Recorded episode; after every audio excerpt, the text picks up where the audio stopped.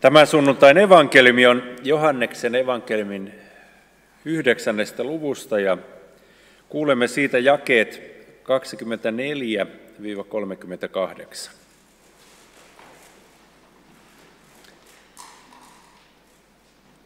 Mies, joka oli ollut sokea, kutsuttiin kuultavaksi. Fariseukset sanoivat hänelle, anna kunnia Jumalalle, me tiedämme, että se mies on syntinen. Mies vastasi, onko hän syntinen, sitä en tiedä. Mutta sen tiedän, että minä, joka olin sokea, nyt näen. He kyselivät, mitä hän sinulle teki, millä tavoin hän sinut avasi silmäsi. Jeesus vastasi, äh, anteeksi, mies vastasi, johan minä sen teille sanoin, te vain ette kuunnelleet. Miksi taas uudestaan, miksi te taas tahdotte sen kuulla? Tekeekö teidänkin mieli hänen opetuslapsekseen? He vastasivat hänelle pilkallisesti, sinä hänen opetuslapsensa olet. Me olemme Mooseksen opetuslapsia. Me tiedämme, että Jumala puhui Moosekselle, mutta mistä tuo mies on peräisin, sitä emme tiedä. Merkillistä, mies vastasi, että te, että te ette tiedä, mistä hän on, ja kuitenkin hän on avannut minun näköni. Kaikkihan me tiedämme, että Jumala ei kuuntele syntisiä, mutta sellaista hän kuulee, joka kunnioittaa häntä ja elää hänen tahtonsa mukaisesti. Ikipäivänä ei ole kuultu, että joku olisi avannut sokeana syntyneen silmät. Jos hän ei olisi Jumalan mies, hän ei olisi pystynyt sellaiseen. Silloin fariseukset sanoivat, sinä olet syntymästäsi syntinen, syntiä täynnä koko mies, ja sinä rupeat opettamaan meitä. He ajoivat miehen ulos. Jeesus sai kuulla, että mies oli ajettu ulos, ja tavatessaan tämän hän kysyi, uskotko ihmisen poikaan? Herra, kuka hän on? Mies kysyi, sano, jotta voisin uskoa. Jeesus sanoi, sinä olet nähnyt hänet, hän on tässä ja puhuu kanssasi. Minä uskon, Herra. Mies sanoi ja lankesi maahan hänen eteensä.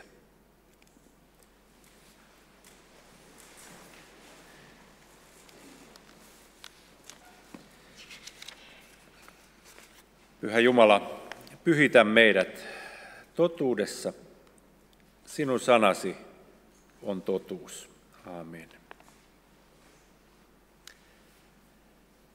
Johanneksen evankeliumin lopussa luvussa kaksikymmentä jakeet kolmekymmentä ja kolmekymmentäyksi. Johannes kirjoittaa paljon muitakin tunnustekoja, joita ei ole kirjoitettu tähän kirjaan. Jeesus teki opetuslastensa nähden. Mutta nämä ovat kirjoitetut, että te uskoisitte, että Jeesus on Kristus, Jumalan poika, ja että teillä uskon kautta olisi elämä hänen nimessänsä. Tämä evankeliumi, jonka äsken kuulimme, puhuu tuosta samasta, mistä Johannes evankeliumin lopussa puhuu. Tämäkin on kirjoitettu, että me uskoisimme, että Jeesus on Kristus.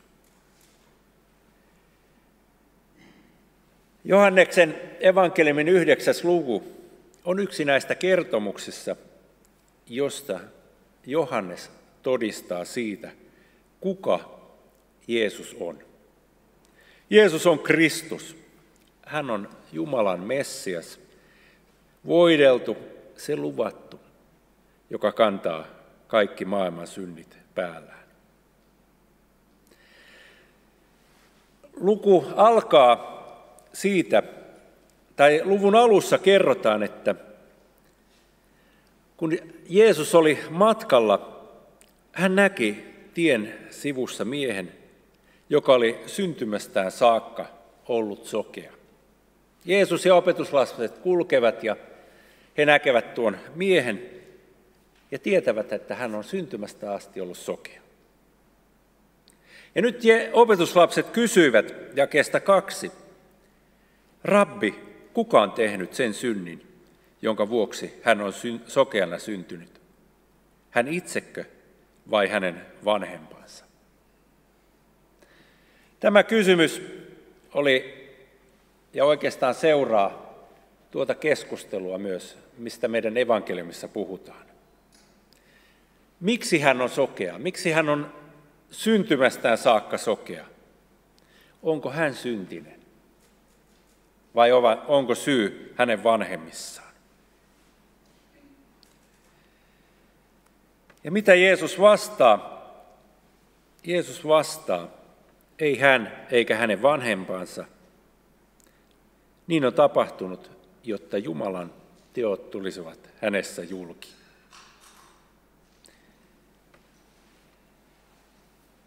Jeesus ei lähde keskustelemaan siitä, mistä tuo sokeus johtuu, johtuuko se vanhempien synnistä vai, vai hänen synneistään, tämän miehen synneistä, vai Jeesus antaa siihen syyn. Hän on sokea, koska tuon sokeuden kautta tulee nyt ilmeiseksi se, kuka Jeesus on. Jeesus parantaa miehen, tekee sen aika ihmeellisesti. Hän ei kysy mieheltä, haluaako hän tulla parannetuksi, vaan hän tekee vaan syljestään ja maasta tämmöisten tahnan ja alkaa ää, voidella sitä tahnaa tuon miehen silmiin. Ja antaa käsky, mene Siiloan lammikolle ja pese itsesi. Ja mies menee. Evankeliumi ei kerro, kuinka kaukana Siiloan lammikko oli. Joka tapauksessa se oli Jerusalemissa ja, ja mies meni ja, ja peseytyi ja sai näkönsä. Ja siitä sitten syntyy tämä tilanne. Miehen naapurit ja muutkin tulee, tulee ja alkaa väitellä siitä, ää, oliko tässä nyt kysymys samasta miehestä, sokeana syntyneestä, vai, vai oliko tässä nyt samannäköisestä muusta miehestä. Ja sitten hän itse ja, ja hänen vanhempansa tulevat tilanteeseen ja, ja sanovat, että ei, kyllä tässä on kysymys nyt samasta miehestä.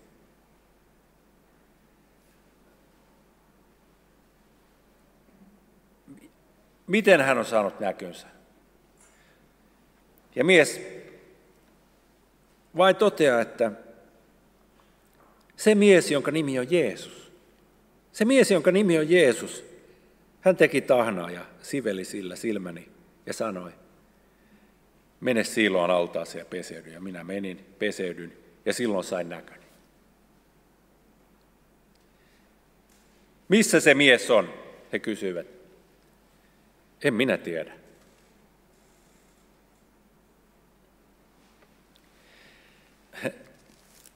Erikoinen, erikoinen tilanne. Jeesus ei kysynyt mieheltä mitään. Teki tahtaa, voiteli silmät, lähetti lammikolle. Ja mies ei selvästikään edes, edes tuntenut Jeesusta. Tiesi vain, että tämän niminen mies hänelle tämmöisen teki, jonka nimi on Jeesus. En tiedä. Ja mitä sitten tehtiin? Vietiin tämä kaveri fariseuksille, noille uskonoppineille, ää, jotka, jotka olivat hengellisiä auktoriteetteja tuossa Jees- juutalaisessa yhteiskunnassa. Ja sitten tulee tärkeä asia, varsinkin noille fariseuksille, oli sapatti. oli sapatti. Siis kuka Jeesus on? Tuo mies, joka parantaa sapattina. Tuo mies, joka rikkoo yhtä juutalaisen uskon keskeisintä sääntöä vastaan. Sapattina ei saa tehdä työtä. Ja sitten kuitenkin, miten hän pystyy avaamaan sokeana syntyneen silmät. Fariseukset alkavat riidellä. Toiset sanoivat, että tämä on hyvä, toiset sanoivat, että tämä on paha. Ja täällä jopa sanotaan, että he eivät uskoneet, että mies oli sokea, vaan alkoivat selitellä, että tämähän on aina nähnyt. Mitä mieltä mies on itse Jeesuksesta? Hän on profeetta. Edelleen saa semmoisen kuvan, että edes tämä sokeana syntynyt, nyt näkevä mies ei ymmärtänyt, kuka Jeesus on. Hän on profeetta. Sitten kutsutaan vanhemmat paikalle. Ja tota, heitä vaaditaan selvitystä. Aikuinen mies, kysykää häneltä. Hän itse teille sanotaan. Uudestaan sokea paikalle tai entinen sokea, ex-sokea paikalle. Ja käydään hänen kanssaan väittely. Anna kunnia Jumalalle. Me tiedämme, että se mies on syntinen. Anna kunnia Jumalalle. Kerro totta. Ja nyt mies, kun fariseukset laittavat hänet seinää vasten, alkaa itsekin jo päätellä, kuka tuo mies on. Onko hän syntinen, sitä en tiedä, mutta sen tiedän, että minä, joka olin sokea, nyt näen. Miehellä oli, ei ollut vastausta tuohon fariseusten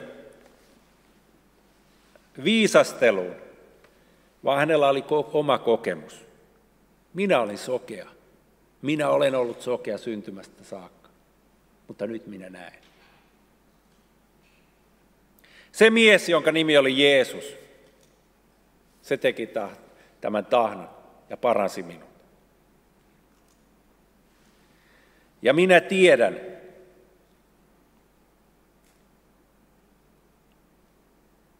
että Jumala ei kuule syntistä, vaan Jumala kuulee niitä, jotka hänen häntä. Ja tuo mies alkaa, alkaa todistaa Jeesuksesta myös fariseuksille. Ja mitä siitä seuraa? Mies heitetään ulos, sanotaan, sinä olet syntinen, sinä olet syntymästä saakka ollut syntinen häivy.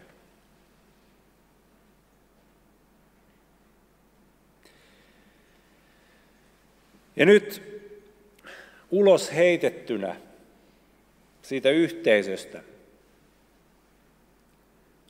nyt Jeesus tulee tuon miehen luo. Miehessä ei ollut nähnyt Jeesusta aikaisemmin, mutta varmaan tunsi Jeesuksen äänestä. Sokeilla on varmaan hyvä kuulomuisti. Ja nyt Jeesus alkaa kysyä häneltä, uskotko sinä ihmisen poikaan? Uskotko sinä ihmisen poikaa? Ihmisen poikaa vanhasta testamentista varmaan mies tunsi. Mitä tarkoitti tuo ihmisen poika? Sama kuin, että uskotko sinä Kristukseen? Uskotko sinä Jumalan poikaan? Uskotko sinä Herraan? Ja tässä on ikään kuin sanaleikki. Herra, kuka se on? Mies kysyi. Tässä sana Herra todennäköisesti tarkoittaa niin kuin vaan suomenkin kielessä, että Herra Saari. Mua nyt ei paljon herrotella, mutta, mutta joka tapauksessa. Ja sitten Jeesus vastassa, vastaa, sinä olet nähnyt hänet. Hän on tässä ja puhuu kanssasi. Sinä olet nähnyt hänet. Hän on tässä ja puhuu kanssasi. Minä se olen. Minä se olen.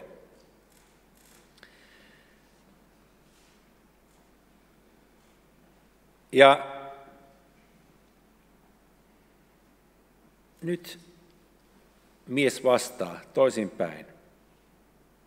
Minä uskon, Herra. Minä uskon, Herra.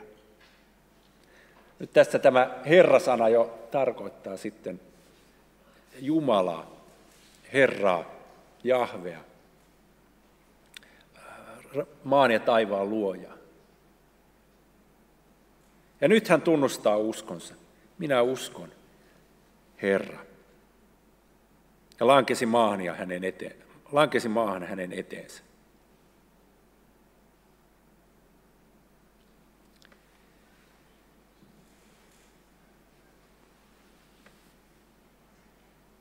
No, fariseukset edelleen paikalla.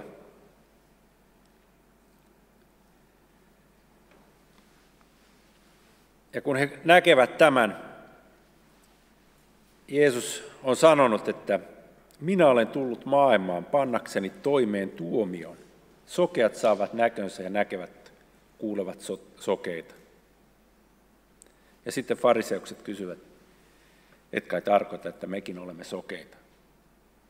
Jeesus sanoo, jos te olisitte sokeita, teitä ei syyn, äh, syytettäisi synnistä, mutta te väitätte näkevänne ja sen tähden synti pysyy teissä. Jeesus vastaa, juuri te olette sokeita.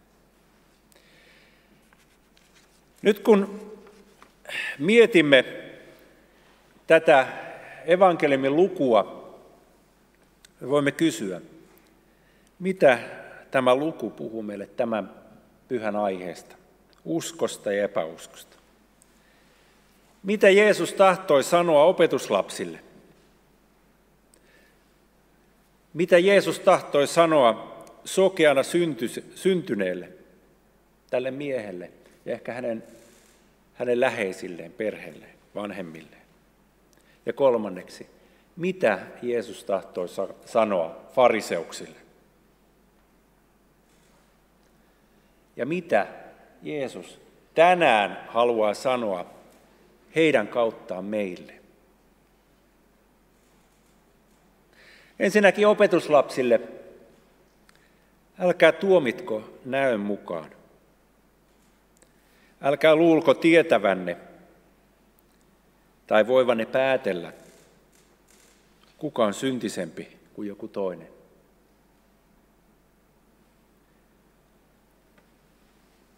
Jumalan silmissä sokea, syntinen, avuton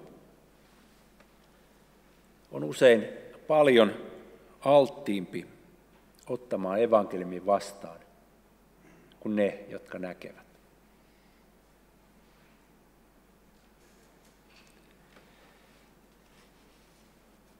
Me, ja sen kyllä ihan kokemus opettaa, että me usein tulkitsemme väärin ja ikään kuin kohdatessamme uskovina ihmisiä luulemme, että tuolle henkilölle evankeliumi ei kelpaa. Ja ehkä jonkun keskustelun jälkeen juuri tämä henkilö onkin jo pitkään miettinyt uskon asioita, vaikka hänen ulkoinen olemuksensa ei siitä mitenkään puhu.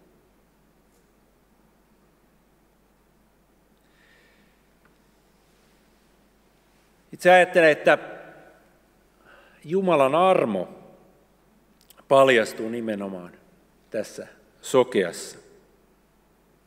Jumala armahtaa. Jumala ei katso, kuten me ihmiset katsomme. Jumala sanoo tälle sokealle, sinä olet arvokas, koska Jumala pitää sinua arvokkaana. Mitä lie tuo mies miettinyt tuossa tien sivussa? Ehkä hän oli siinä ollut jo pitkään, ehkä hän oli siinä kerjäämässä. Ajatteliko hän itsestään myös, että minä olen syntinen? Siksi minä olen sokea. Tai että minun vanhempani ovat syntisiä ja siksi olen sokea. Ja nyt hän saa kokea, että sillä, että hän on ollut sokea, on ollut tarkoitus ja että sen kautta Jumalan teot tulevat hänessä julki.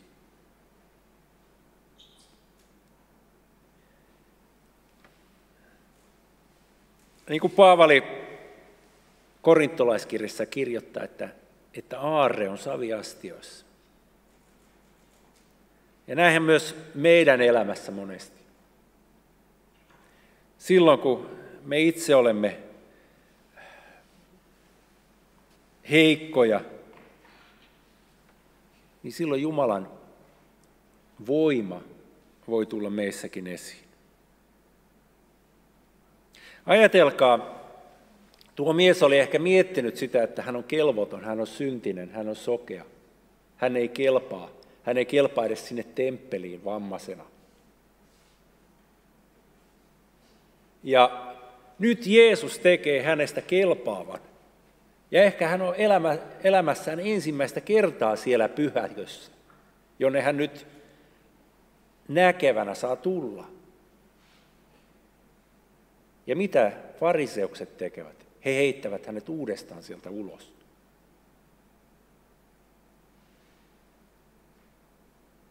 Ja silloin, kun hänet, hän on ulos heitetty, niin silloin Jeesus kohtaa hänet taas hyljettynä. Ja kysyy häneltä, uskotko? Uskotko, että Jumalalle sinä kelpaat? Et kelpaa näille fariseuksille, et tälle uskonnolliselle porukalle, joka, joka vääntää ja kääntää, mutta Jumalalle kelpaa. Ja hän vastaa, uskon. Sinä olet nähnyt hänet, hän on tässä ja puhuu kanssasi. Ensin tuo sokea mies ei tiennyt Jeesuksesta muuta kuin nimen. Sitten hän pystyy jo päättelemään, että Jeesus on pyhä. Ja nyt hän jo tuntee Jeesuksen. Hän kelpaa Jumalalle. Herra, minä uskon. Minä uskon, Herra.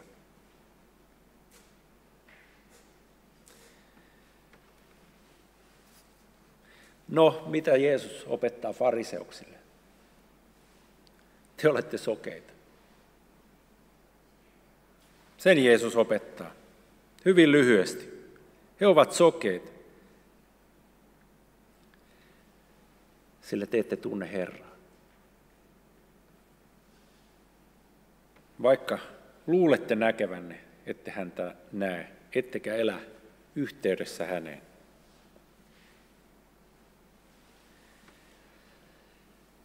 Johan, niin kuin alussa sanoin, Johanneksen evankeliumi kertoo meille uskosta, siitä mitä usko on ja miten se syntyy.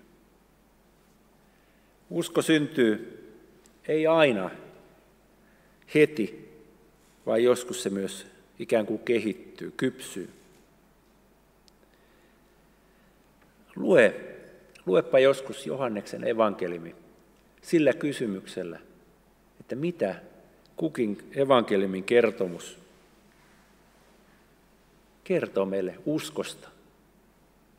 Ja tulet huomaamaan, että uskosta paljastuu paljon rikkaampi kuva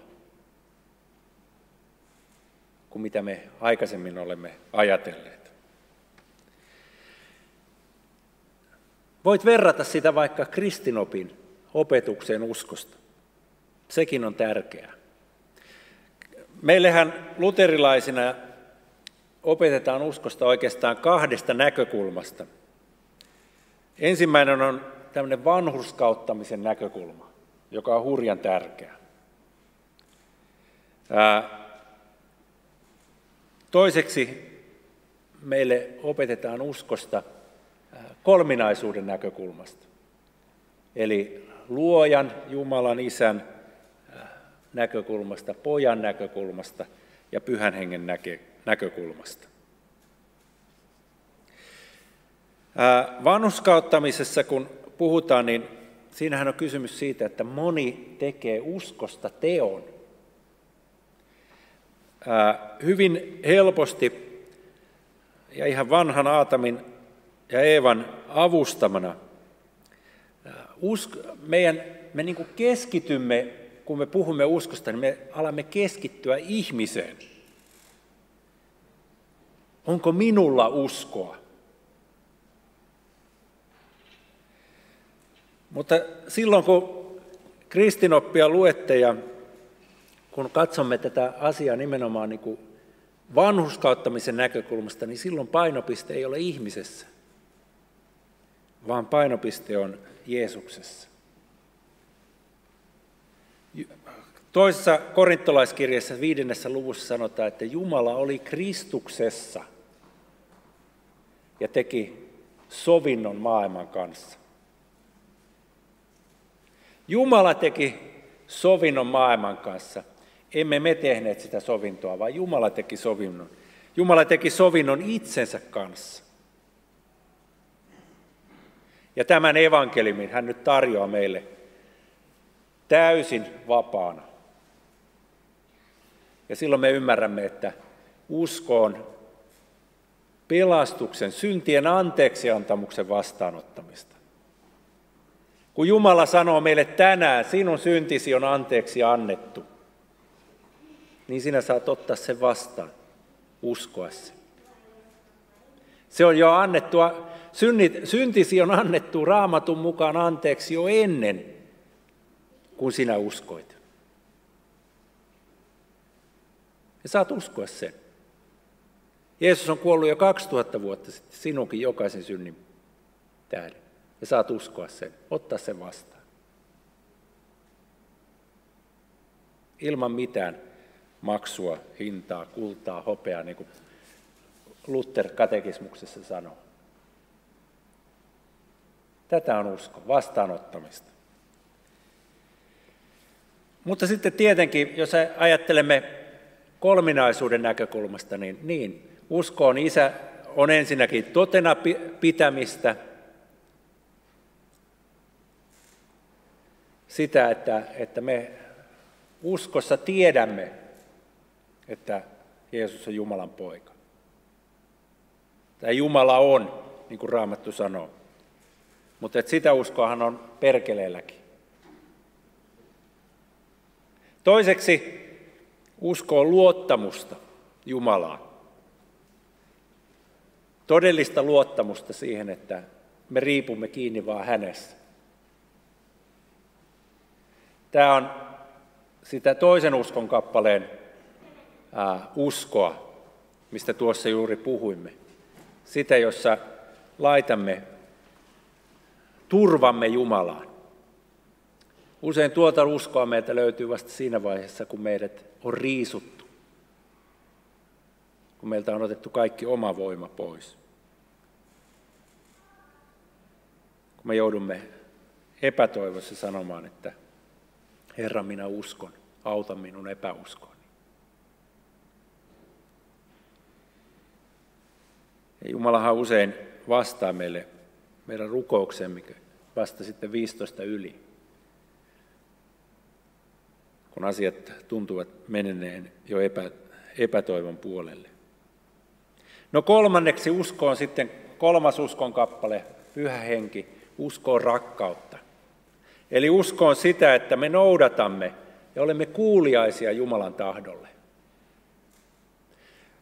Silloin puhutaan meille, meille kristityille. Eli usko on totena pitämistä, usko on luottamusta ja usko on kuuliaisuutta. Näitä hengen hedelmiä. Me elämme niin kuin uskomme. Ja näitä kaikkia yhtä aikaa. Muutenhan ne kärryt valjastaan sinne hevosen eteen. Nämä kaikki kuuluu uskoon. Mitä tuo sokea mies opettaa meille?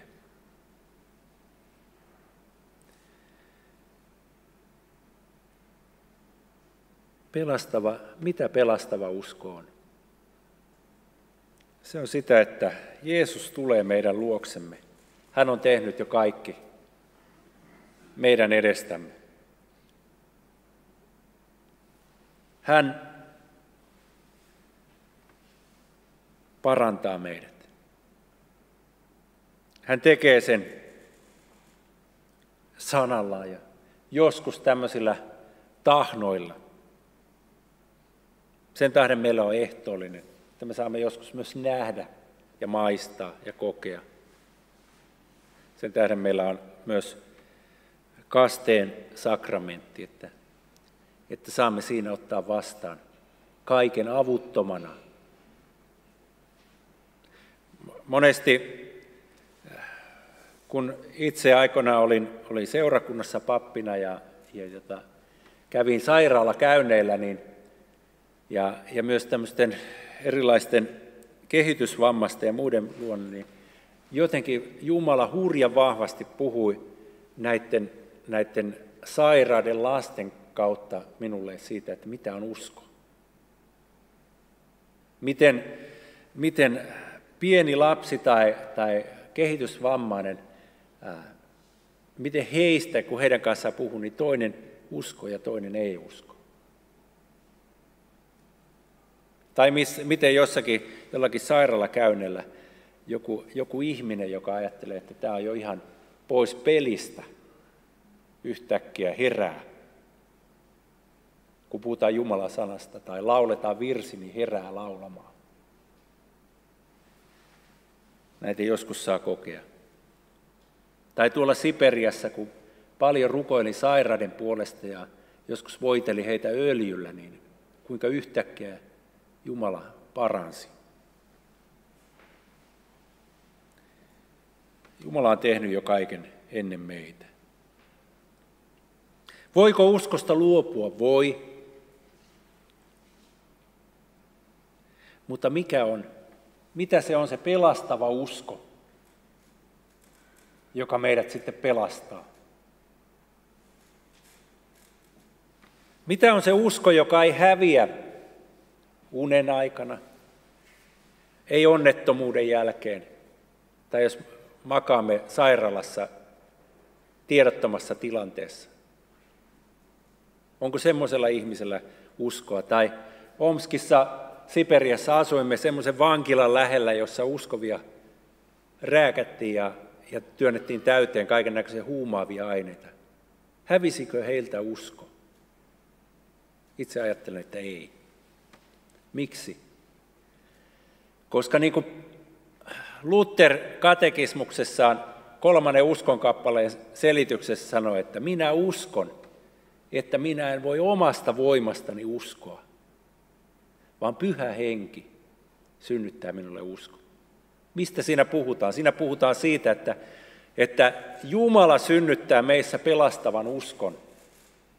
Jumala itse asiassa itse lahjoittaa itsensä meille uskon kohteena. Jumala lahjoittaa meille itse itsensä uskon kohteena. Niin kuin tuossa hän sanoo tuolle sokealle, sinä olet nähnyt hänet, hän on tässä ja puhuu kanssasi. Ja tuollaista uskoa, jonka Jumala synnyttää, tapahtuu se sitten kasteen hetkellä avuttomalle pienelle lapselle tai, tai jossain muussa elämänvaiheessa, niin sitä mikään ei voi ottaa pois. Vaan se pitää yllä myös Jumala. Ja se kestää viimeiselle päivä, viimeiseen päivään ja viimeiselle tuomiolle. Ja tämä, tämä olkoon lohdutuksen sanana myös heille, jotka sairastaa. Pelastava usko on sitä, että Jeesus Kristus itse itse, itse lahjoittaa itsensä meille uskon kohteena. Eikä tämmöinen usko häviä missään sairaudessa, eikä lääkehorroksessa, eikä vainon keskellä. Aamen.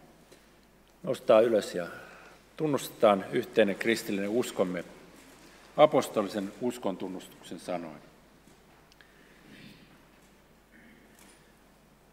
Minä uskon Jumalaan, Isän kaikkivaltiaaseen, taivaan ja maan luojaan, ja Jeesukseen Kristukseen, Jumalan ainoaan poikaan, meidän Herramme, joka sikisi pyhästä hengestä, syntyi neitsyt Marjasta, kärsi Pontius Pilatuksen aikana, ristiinnaulittiin, kuoli ja haudattiin, astui alas tuonelaan, nousi kolmantena päivänä kuolleista, astui ylös taivaisiin, istuu Jumalan, Isän, kaikkivaltiaan oikealla puolella ja on sieltä tuleva tuomitsemaan eläviä ja kuolleita.